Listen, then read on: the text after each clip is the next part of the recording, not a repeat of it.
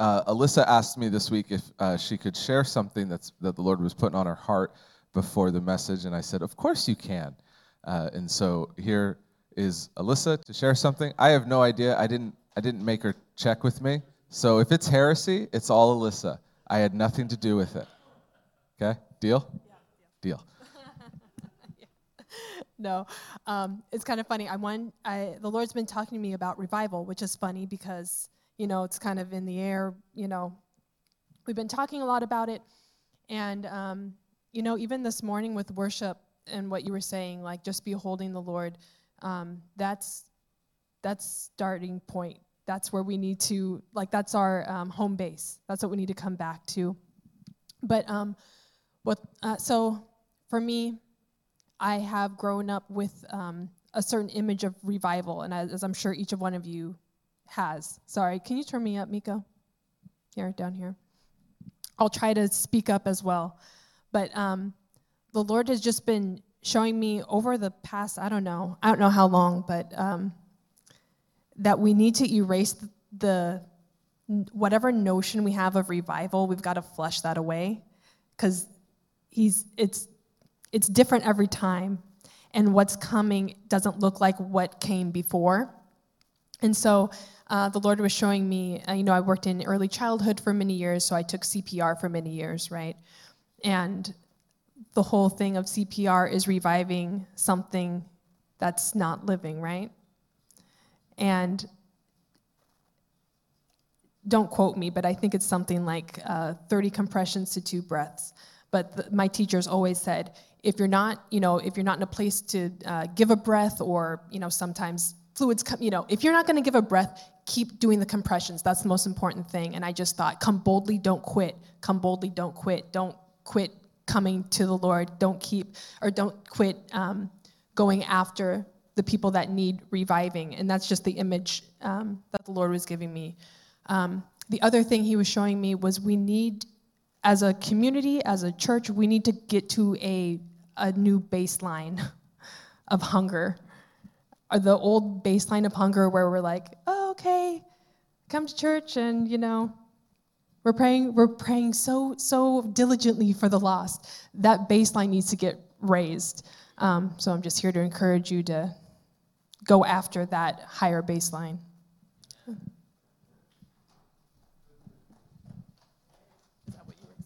That, yeah, actually, yeah. I, I told Alyssa, I said, "Oh, I'm really excited about what you say," because she asked me. She said, I, I, I feel like the Lord's talking about revival, and I want to share what I feel like He's put on my heart." And I said, "Oh yeah, go ahead, go for it." And then I, the Lord started talking to me about it, and I said, "Oh, this would be really interesting to see how well we dovetail." Because I said I might piggyback, and I said the Lord might actually ambush my message, so I might not actually ever get to it. So you might be stuck there all service. Uh, because I, I do want to piggyback on that because what the Lord was talking to me about after he, Alyssa prompted me was he said, we need to get a new purity of purpose and of passion, a new purity of passion. And I was like, okay, Lord, what does that mean? Because I have preconceptions about revival, and I have preconceptions about what you do for it and how you get there. And, and the Lord was like, I wash that away. I'm not talking about you need to get demonstrative and emotional and tear your clothing. Souls, give me souls, Lord. Like you don't need to do that, but you need to have a purity of your passion. It needs to be one thing. And, and the thing that I feel like the Lord has been talking about, about this revival that I do think is coming, the minute COVID happened, the minute the churches started getting hit, the minute uh, church attendance started dropping, I said, Oh, the Lord is preparing for a revival. The minute that happened in 2020 and I, we started looking at and seeing the trend lines, I said, the Lord is preparing for a revival. He's separating right now, he's weaning, and he's preparing, and there's going to be a move, and it's going to come, and he's going to fill the churches again. But I'm telling you something, I, I had this. I have this revelation. Like the Lord said, stop asking for a move of God. He's like, I don't ask for a move of God. That's too vague. It's too vague. And this is what he's talking about with the purity of passion. He said, Do you want souls? Do you want a revival? Do you want the dead to come back to life? And I said, Yes, that's what I want. And he said, Then that's the passion. You don't want a move of God. Most of us have, have not experienced revival. There hasn't been a national or even a massive regional revival for most of us in our lifetimes. We might have experienced a micro revival in a church that's been really cool. Or what most of us have experienced is we've experienced renewal in 95. And people got saved during renewal, but it wasn't classified as a revival because that wasn't the primary focus. The primary focus was God was renewing the church.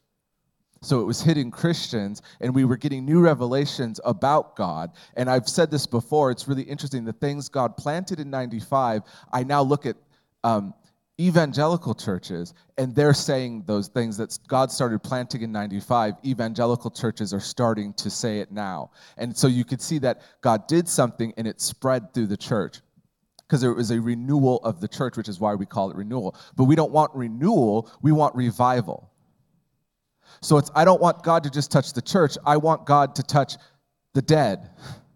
And I want to see new life, revival, the dead to life. And so when, when God said it's the purity of your passion, is he's saying it's I, I don't just want the chills and the thrills and the shakes. I want people getting saved. And that's why we're starting and we're we're, we're starting to do these outreach Saturdays. We're starting to get our mindset on going out into the harvest okay? Because it's going to start out there. I'm not saying that it won't come in here, but it's going to start in the harvest. A revival starts in the harvest.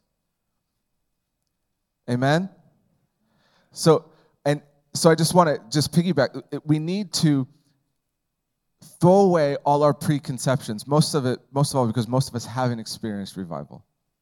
So we need to throw away the preconceptions of what God did in the past or what we kind of know He's done. We need to throw that away and we need to get a purity of passion that says, Jesus, it's all about you. It's all about you. And I've said this before if you get in front of Jesus, you cannot genuinely stand in front of Jesus and not begin to ache for the lost. You can't do it. We went out, Jeff and I went out, and he said, Where was the change of heart? What happened? Why did your theology change? Because I used to say, oh, I'm not an evangelist, and oh, people are called to do that. And I said, I just can't get in front of Jesus and not start wanting to see people saved. I can't do it. It's not possible. And I can't say we're supposed to be doing this and not do it. So I said, that's what changed. I had to put my money where my mouth was, right? And so, guys, and do it in the way that God is calling you. But you know, I just I just was talking with somebody. She's like, I'm inviting people to church and I'm trying to share, and I'm like, that's great. Keep on doing that. If you're like, oh, I, I just can't go out, I physically can't go out, great. Pray for it. Pray for it. Join us and pray. Ask the Lord. Draw them in. Make them hungry. Show us. Highlight. Make it easy. Pray. And if you can go out, guys, let's go out because the harvest is here, and we just need the workers but it's that purity of purpose. I'm not doing it so that I can see a full church. I'm not doing it so that I can see Holy Spirit fireworks. I'm doing it because I want to see the dead brought back to life. Amen. Amen. Okay. You can go ahead and put the slide up. Thank you. Um, I uh, I was talking to God oh, man, two months ago, I've been having an ongoing conversation with God because I started noticing a trend and I started noticing a uh, language that didn't sit well with me uh, in, in Christianity. And, and it was simply the idea that there's no limits. and it started not sitting well with me that there's no limits that there's always a next level and let's go there and and and i just started realizing uh, that it wasn't sitting well. So i started saying lord what's going on? Why isn't this sitting well with me? And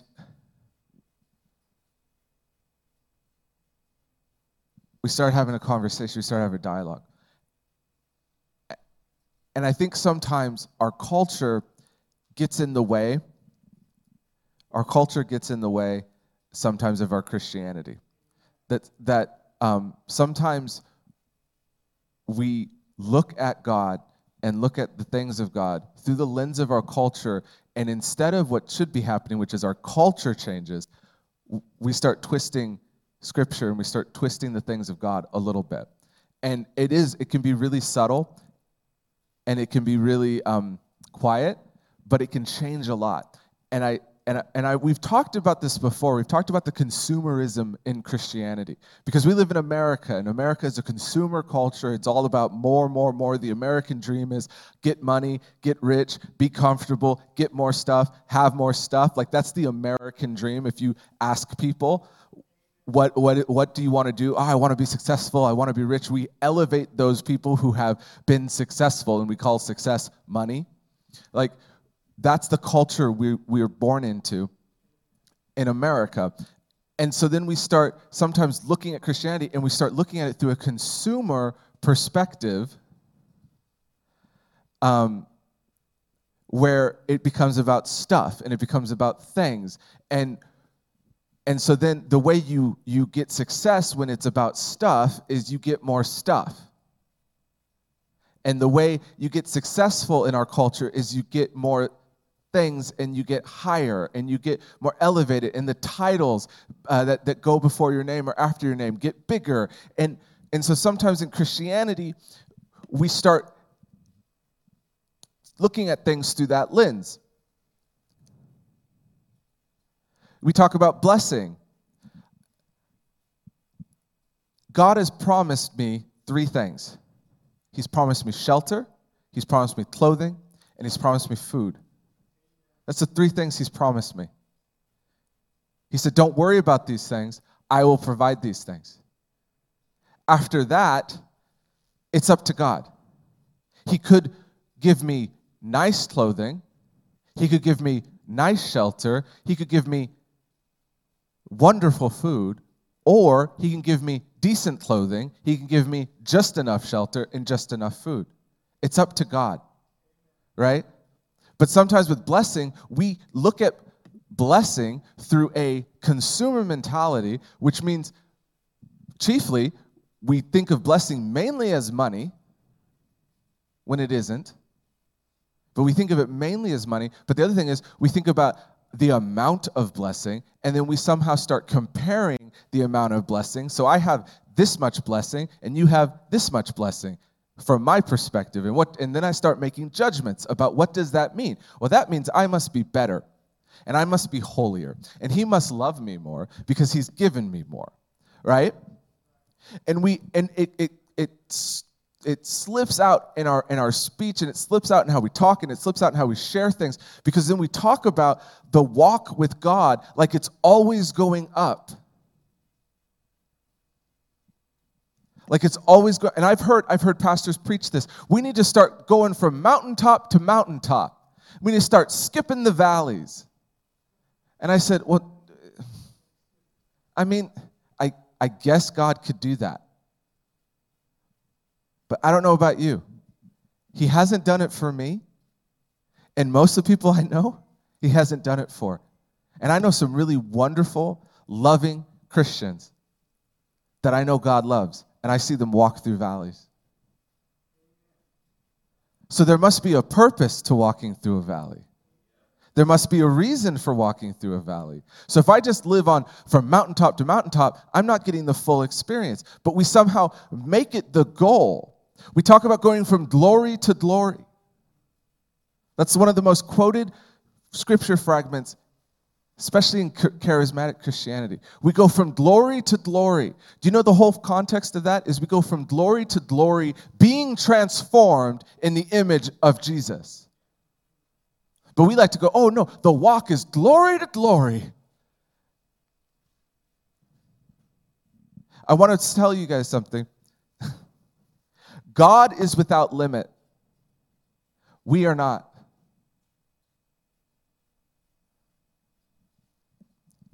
Romans 12, verse 3. This is kind of the anchor for this sermon. This is a sermon series, by the way. We're going to be talking about God of boundaries for the next three weeks. Romans 12, 3. For through the, for through the grace given to me, I say to everyone among you, not to think more highly of himself than he ought, but to think so as to have sound judgment, as God has allotted to each a measure of faith.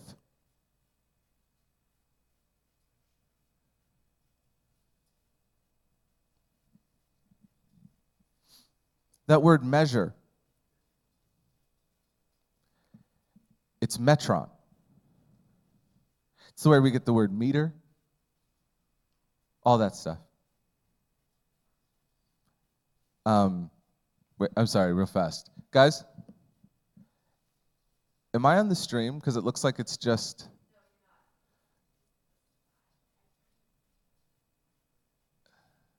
Well, take the slide off then. Um, metron. It means measure. It means the measure of something, the measured amount, the container, the measured container. One way that, that it, we, we, we interpret it is also the sphere of influence that you have. That's your metron. So to each of us, God gives a metron.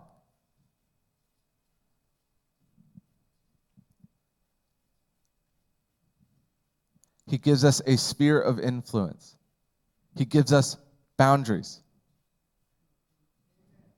God loves boundaries. That's why the title of this sermon series is God of Boundaries. I think it's, it's interesting. I was telling Alyssa about this. I said, you know, it's very funny. The Hebrews were God's chosen people. More than anybody, any other people group in the world, God chose the Hebrews. And he said he didn't choose them because they were amazing, quite the opposite. He said, I will show my might, my glory, my love, my strength because of how I deal with these people. I think it's interesting that God took Abraham and he said, Abraham, I will make your descendants more numerous than the stars, more numerous than the sand, but I will give you a land that's this big and he gives them boundaries. He said, I'll give you the land, and he, give, he marks out the land. And he said, This I'm giving to you, it's your promised land. In Genesis 15, he gives him the boundaries of the promised land.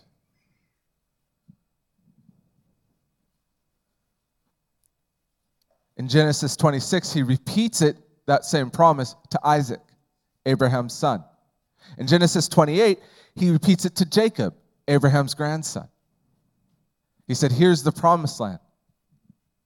Now we all know what happens, right? They end up going to Egypt, not the promised land. They end up getting enslaved for 400 years. But he sends a deliverer, he sends Moses. And you know what he does? When they get back out, when he delivers his people from the promised land, Moses goes on the mountaintop and converses with God. God lays it all out and he ends the whole conversation with, by the way, here's the land I have given you. And he marks out the boundaries of the land again.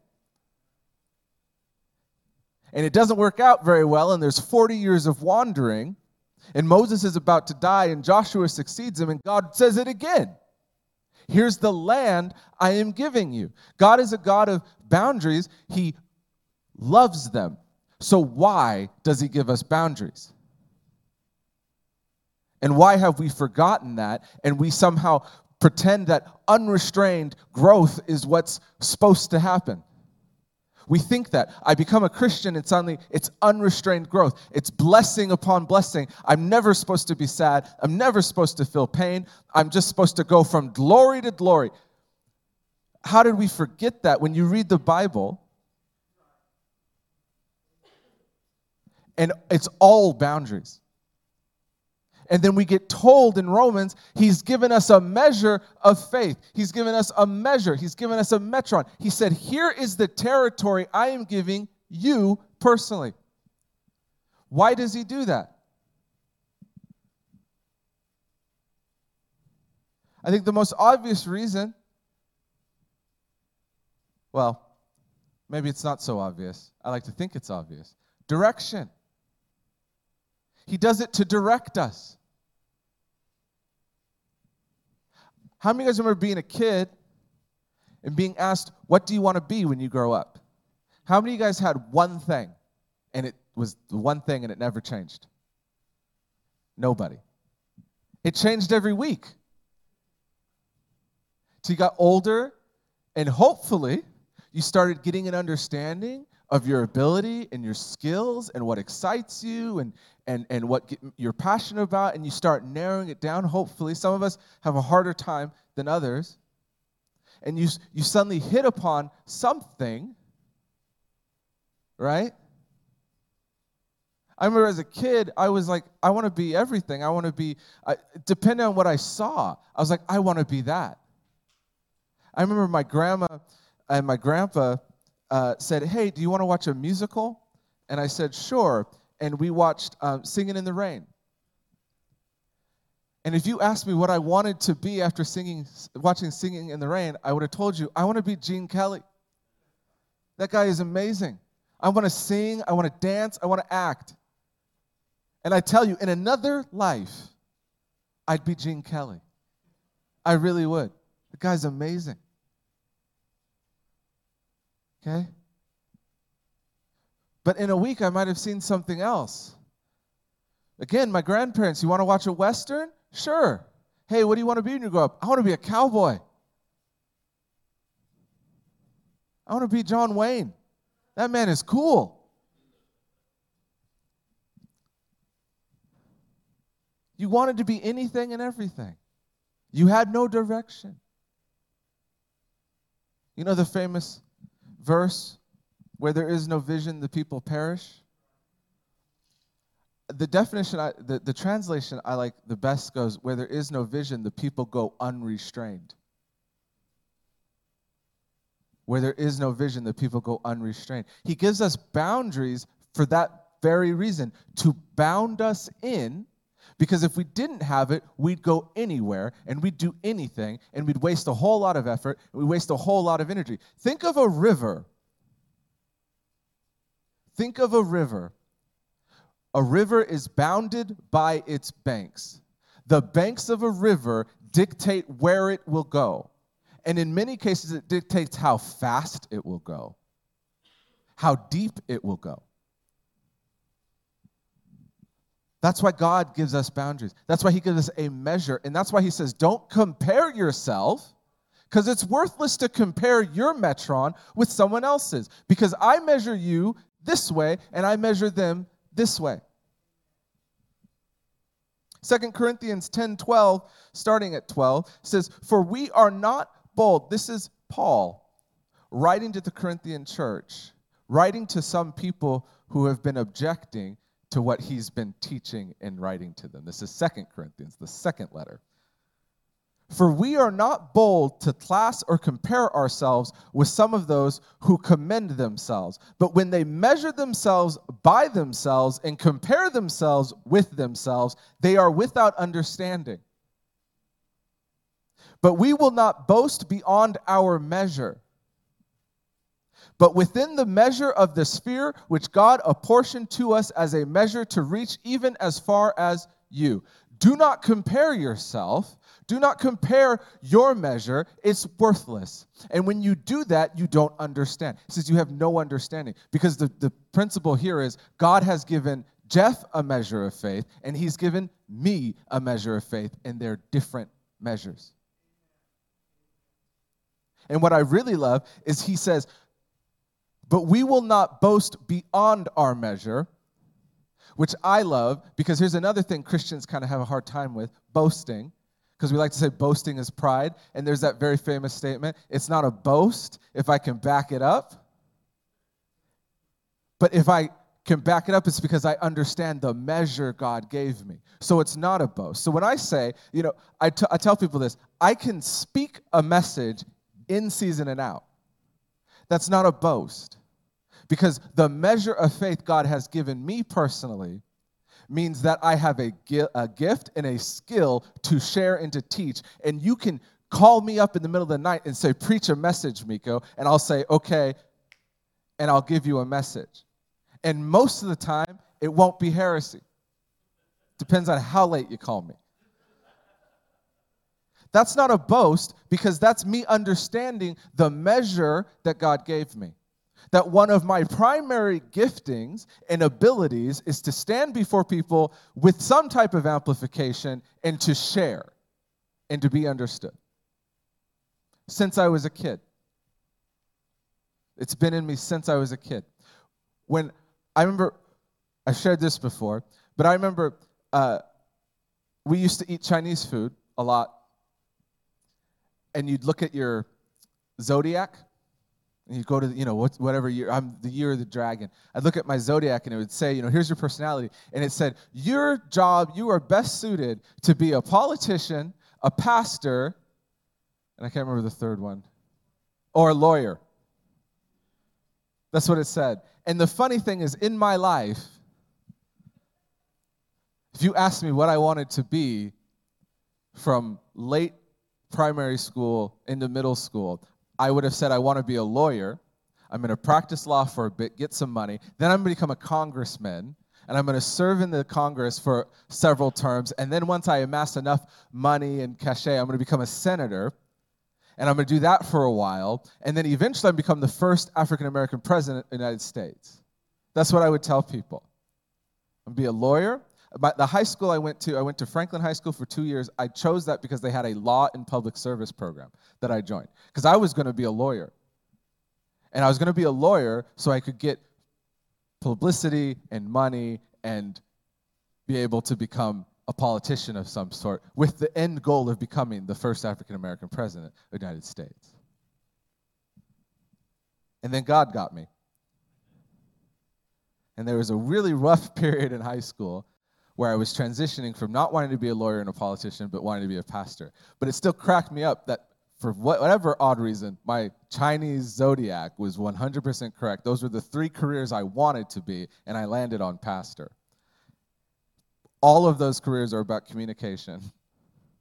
All of those careers are about being in front of people presenting, by the way. It's always been in me, it's something the Lord put in me from the very beginning. So it's not a boast if it's in my measure, which means I have to understand my measure. How do I understand my measure, by the way? I talk to God. God teaches me the measure He's given me.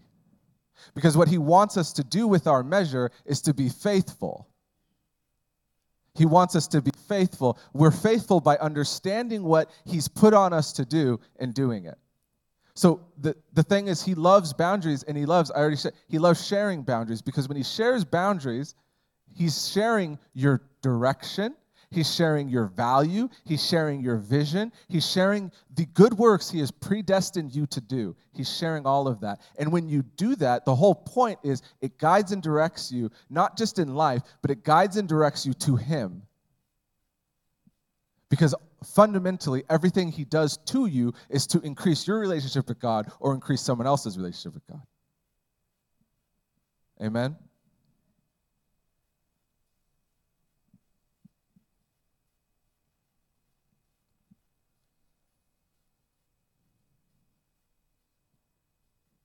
So it's really important that we are talking to God and we're aware and in communication with God about the metron He's given us. What is the measure that you have given me? What am I supposed to be doing? Have you ever heard this phrase, know your lane and stay in it?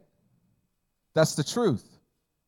It's the truth. And the problem I see with Christians is we have this consumerism, we have this moreism, we have this going to the next level kind of disease that says, I'm not successful unless there's growth of some sort. I'm not successful unless there's a collection for me of some sort. Look at all the ways God has blessed me. If a pastor, trust me, pastors deal with this all the time because we are judged by the size of our churches.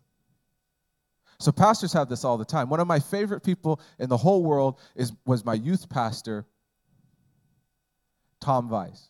Awesome man. Love the guy. One of the coolest things about him that I thought was amazing, the older I got, was he was felt called to start a church. And he went and he, he became a member of a church that was a church planting church, and he went, got into a program, and he planted a church. And what I love about him is, unlike a lot of pastors who'll tell you, as many, as many as possible as many and as, as much as you give me, Lord. He said, I want to be a church of 100, 150 people. I want to be planted in a community. I want the people in the community to attend that church. And that's what I want to be. And I said, That's an amazing vision because most pastors wouldn't say that. They'd want, you know, they, they secretly would look to the megachurches going, that's what I want.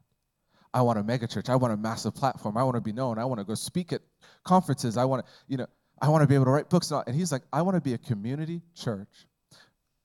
And he's like, 100. I remember talking to him about 100, 150. And I said, why that number? He said, because that's the number that can really uh, support a pastor and an associate pastor and a youth, you know, like a part-time youth pastor. Like he was, he was like, that's the number. And I'm like, that's amazing. There's a man that understood his metron. He knew his lane and he st- stayed in it. Most pastors wouldn't do that. They'd go as many as as much. And Lord, as long as you keep growing, I'll just keep on saying yes. And then you got, truthfully, you got a lot of these mega pastors who have some interesting lives behind the curtain. And stuff comes out.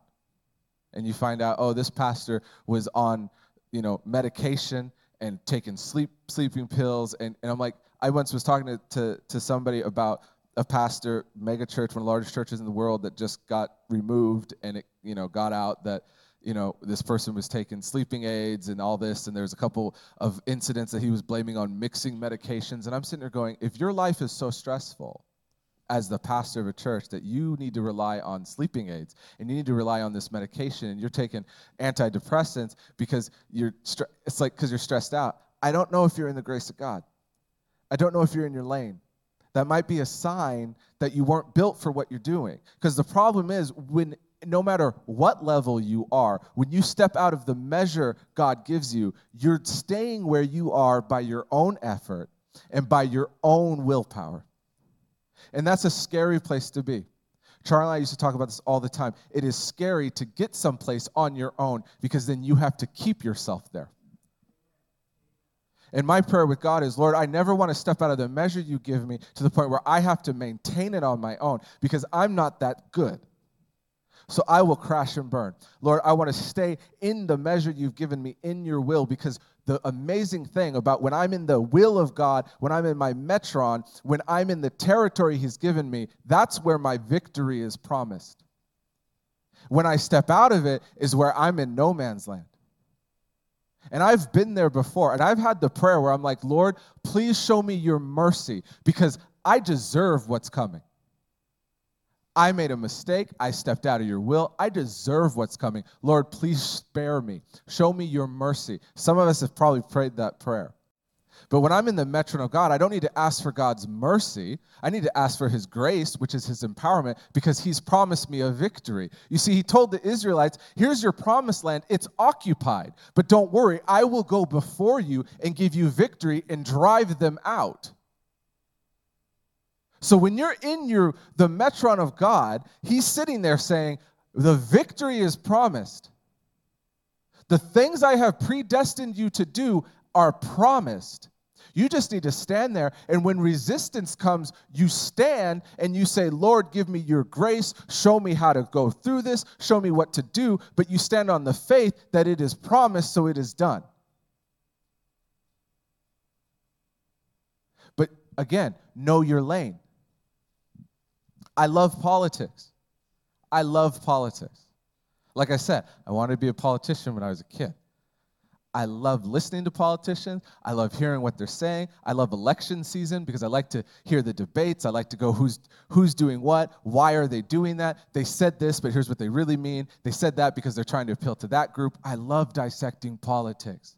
And guess what? When it comes to presidential elections, presidential elections, I've been correct on every presidential election since Clinton's second one, I've been correct except for once, which me and God had conversations about.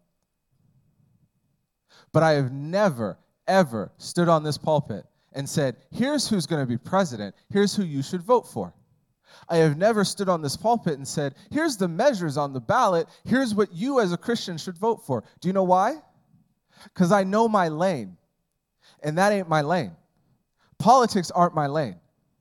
I enjoy politics, but that's not my lane. So if I start talking to you about politics, I step out of my metron. And when I step out of my metron, I'm in no man's land, and that means that I am open and I am vulnerable. And I see a lot of Christians in a lot of areas that step out of their no, they step into their no man's land. They step out of their metron, and they're suddenly vulnerable. And that is when suddenly idols come up. And we start worshiping an idol. And we start giving our attention and our time and our praise and our effort to an idol, not to God. And sometimes it can be things of God that we make idols. It can be a desire of a godly outcome that we make an idol. In Ezekiel, God tells us in Ezekiel that God will speak to you through your idol. That God will share something with you, but if you have an idol in your heart, it'll go through the filter of your idol and you will not hear correctly. That's why it's dangerous when we step out of our metron. Because I know so many Christians, and I've done it too where we make an idol of a godly thing, but then it becomes increasingly hard and it's we're so easy to be deceived because when we hear God, we goes through the filter of the idol that's in our heart. That's why Jesus needs to be the one thing because when I stand before Jesus, he casts out every idol.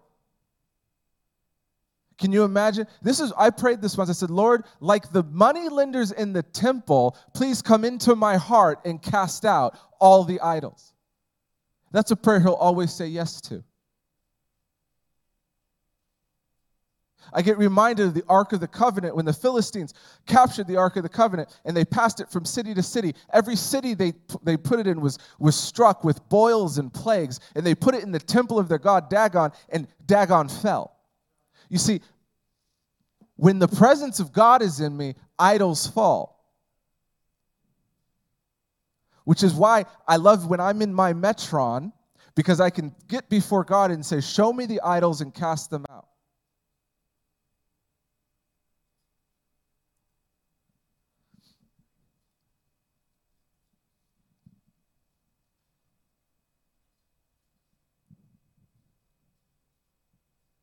So, God is a God of boundaries, and it's not a limit on us. It's to give us direction, it's to give us guidance, it's to give us vision so that we don't expend our energy aimlessly. It focuses us. And not only that, it provides us protection and it lets us stay in the will of God and protects us from when we're outside of it and we're subject to idols we're subject to misrepresentation and misinformation.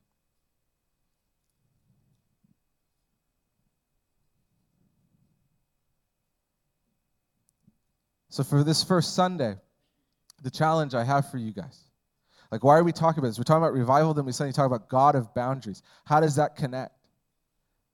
Because I'm telling you, I am praying with God. I say, everything I teach, I, I want it to be connected to somehow the revival because I believe in it so much. So, how does this connect?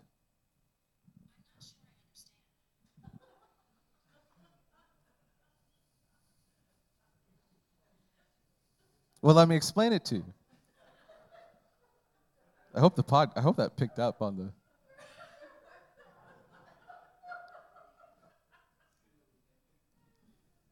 Let me explain it to you. That purity of passion comes when you're in your metron, when you're in the measure God gives you.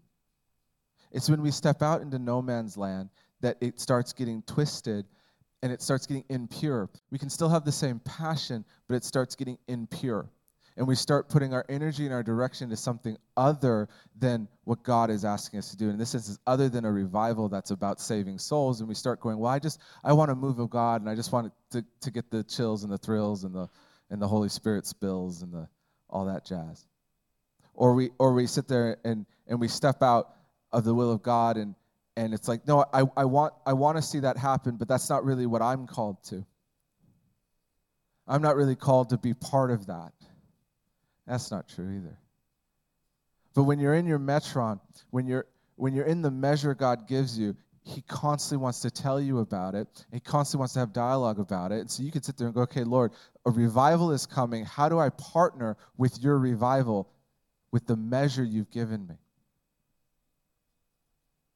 And he'll be 100% I'm there. He's there for that conversation. And He'll give you a purity of passion that the one thing is the one thing.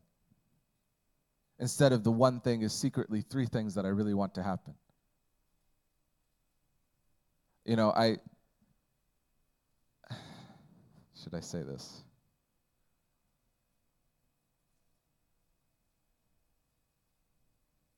I don't want people to get saved so that the political result that I want happens.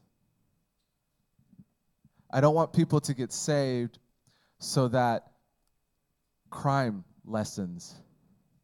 I don't want people to get saved for some type of dominion theology that I have that means somehow uh, Christians will somehow have some form of secular power. I don't care. I don't care. See, that's not purity of passion. That's maybe saying, I want to see people saved, but then I have all these underlying reasons.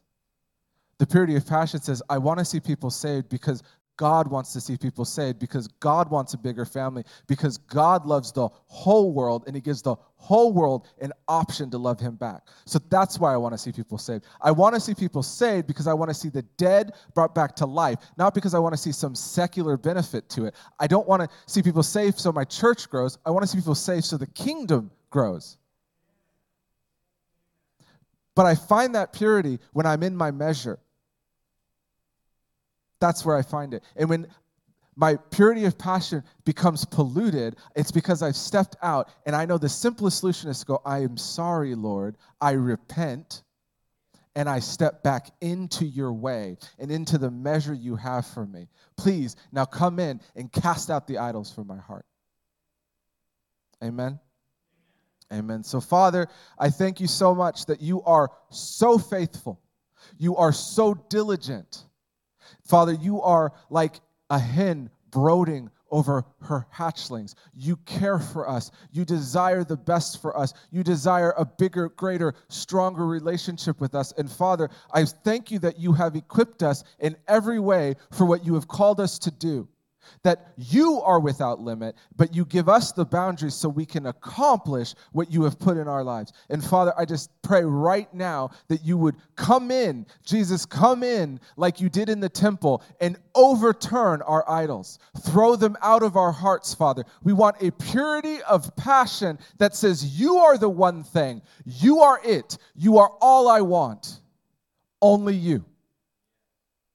And Father, I just pray that there is no shame, there is no condemnation in Christ Jesus. So as we see and feel you come in and knock out our idols, Father, we are not filled with shame, we're filled with conviction and we're filled with gratitude, and we just step back into the measure you have given us.